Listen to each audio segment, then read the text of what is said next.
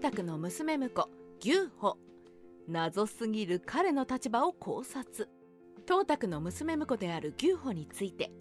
皆さんはどれだけのことを知っているでしょうか。あまり知名度は高いとは言い難いためもしかしたら初めて知ったという人もいるかもしれませんね。この東卓の娘婿処刑用の斧と処刑台を常に傍らに置いておいたことで有名です。やはり東卓の娘婿。残酷な性格だったんだな。なんて思った人のために彼のその性格と知れば知るほど謎の立場についてご紹介していきたいと思います。牛歩のその性格。聖史では牛歩は東卓に気に入られていたそうです。ただし何か活躍をしたということはなくむしろ賊の討伐に失敗するなどしているだけでどこが気に入ったのかちょっと分かりませんさて処刑用の斧と処刑台を常に傍らに置いておかないといけない性格でしたが別にやたら残虐ということではありません。というのも牛歩は常から兵をすぐに集められるように召集用の財布を握りしめ何かあったらすぐに処刑をできるようにしていたという残虐さよりも臆病であることで有名でした常に他人に対して不安だった牛歩は来客のたびに自分に害をなすかどうか人相見をさせ占わせてからやっと面会していたそうです。どんだけビビりなんだ。牛歩の活躍とは？牛歩の活躍が見れるのは反東卓連合。連合軍を迎撃して東卓の遷都の時間を稼ぐ。遷都に反対していた主春を破るなどなかなかの活躍を見せています。しかしこの際に進軍する際に略奪と誘拐を繰り返し誘拐した人物たちはなぶり殺しにするなどを繰り返したので牛歩が通った後には何も残らないというほどに悲惨なありさまだったと言われています。おそらくその性格から残した物資や人物たちが自分たちに不利益をもたらすのを防ぐためではないかと思いますがこれはなかなか東卓の残虐エピソードにも負けないインパクトがありますね。東卓暗殺後さて東卓は王院らの計略によって暗殺されます。この際に娘婿ということで牛歩もその身その命を狙われることになりました。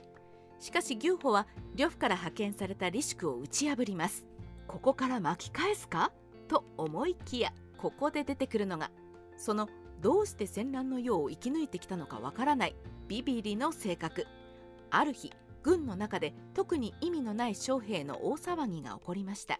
そこはビビリの牛歩ですから謀反だと思い込んで自身の財宝を北古石寺らの側近に守らせ逃走。しかしその財宝によって北古石寺に裏切られ首は王院らのもとに届けられることとなりました。三国志演義の牛歩。そんな最後は己の臆病さによって終焉を迎えた牛歩。三国志演義も見ていきましょう。こちらでも東卓の娘婿として出てきます。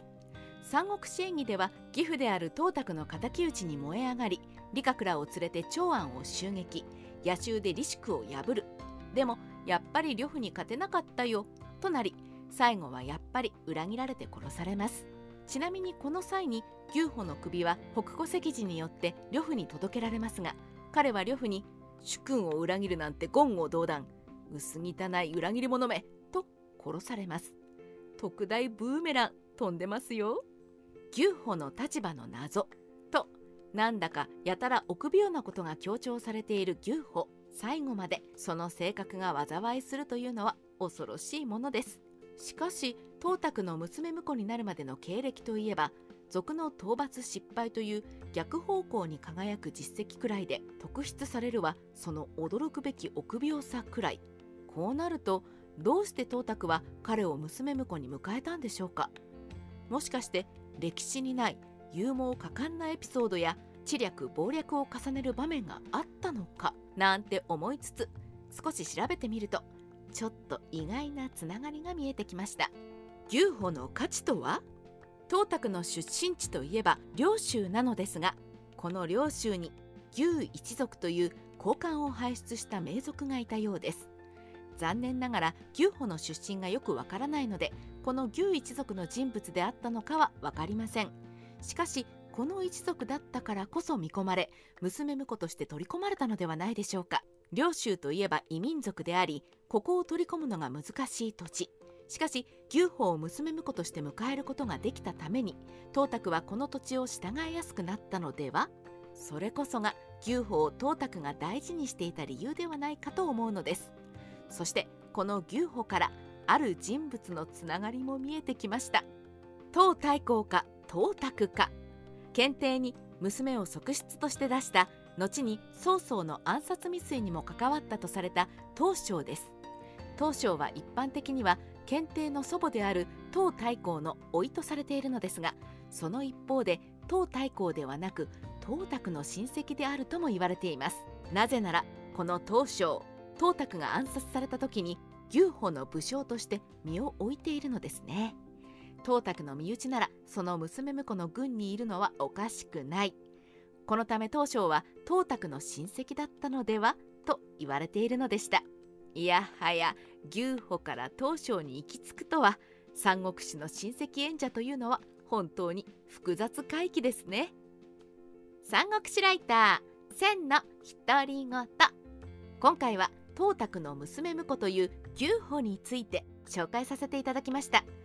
これはこれで面白い人物でありそこから東昌の縁石関係につながるのも面白かったです彼らは三国志の登場人物であり同時に五冠末期の人間でもあると思いますがこういった三国志前期の武将たちにももっとスポットを当てていきたいですね。